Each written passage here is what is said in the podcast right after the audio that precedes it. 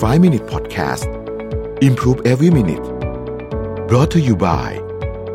t o c a d e r o Time ผู้แทนจำหน่ายนาฬิกา Oris Swiss Mechanical Watch since 1904 สวัสดีครับ 5 minutes 99 problems นะครับคำถามวันนี้บอกว่าเพื่อนร่วมงานชอบทับถมเราเวลาทำพลาด แล้วก็ยกตัวเองข่มอยู่ตลอดเวลาเนี่ยเราควรจะทำยังไงดีนะครับ มีรายละเอียดนิดหนึ่งด้วยบอกว่า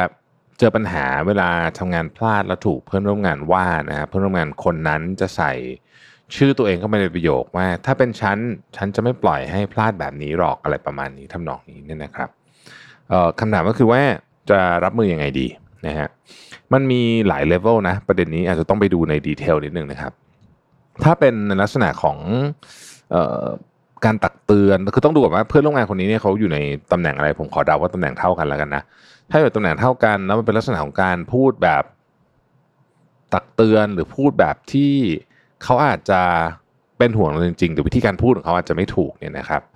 อันนี้ก็อาจจะต้องเคลียร์กับเจ้าตัวว่าเออเนี่ย เราเข้าใจนะว่าหวังดี แต่ว่าพูดกับเราเนี่ยช่วย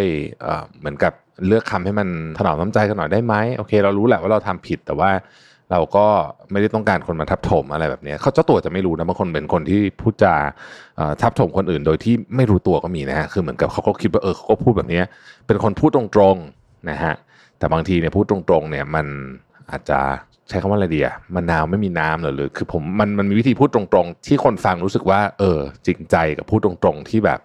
รู้สึกอยากจะแบบเอาโต๊ะทุ่มใส่อะไรเงี้ยนะคือมันมีหลายแบบใช่ไหมฮะถ้าเป็นแบบนั้นก็ก็พูดกับเจ้าตัวตรงๆ นะครับว่าเราก็พูดตรงเหมือนกันว่าเออเราไม่สบายใจเพราะอะไรนะครับ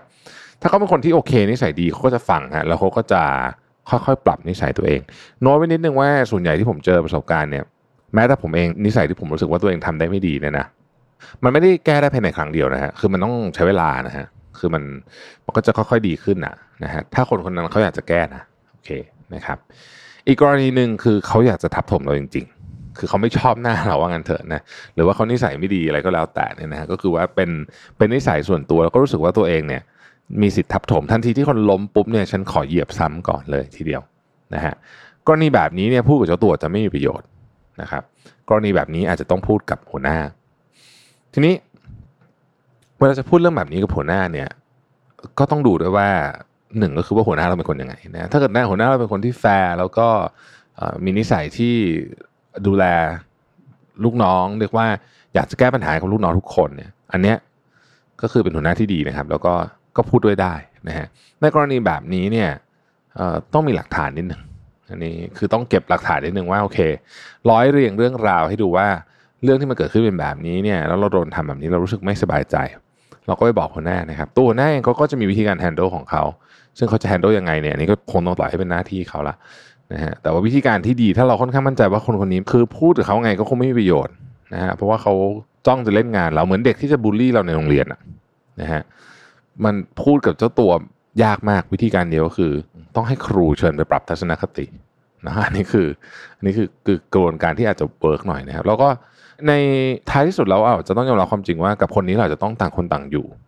แต่อย่างน้อยที่สุดต้องไม่ให้เขามาทำร้ายเราได้นะครับ นั่นคือวัตถุประสงค์เพราะฉะนั้นเราก็ต้องดูก่อนว่ เกิดจากสาเหตุประมาณไหนนะครับ จะได้แก้ที่ต้นต่อได้ถูกเรื่องนะฮะ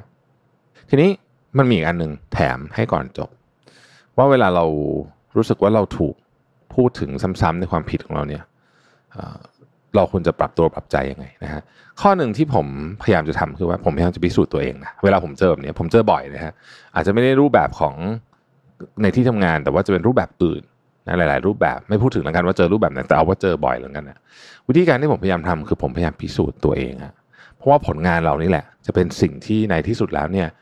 มันจะกลบเสียงวิพากษ์วิจารณ์แบบเนี้ยได้มิดที่สุดเลย ถ้าเราทำผลงานได้ดี ขอเป็นกำลังใจให้นะครับ ขอบคุณที่ติดตาม 5 minutes ครับ สวัสดีครับ 5 minute podcast improve every minute presented by t o c a d e r o Time ผู้แทนจำหน่ายนาฬิกา Oris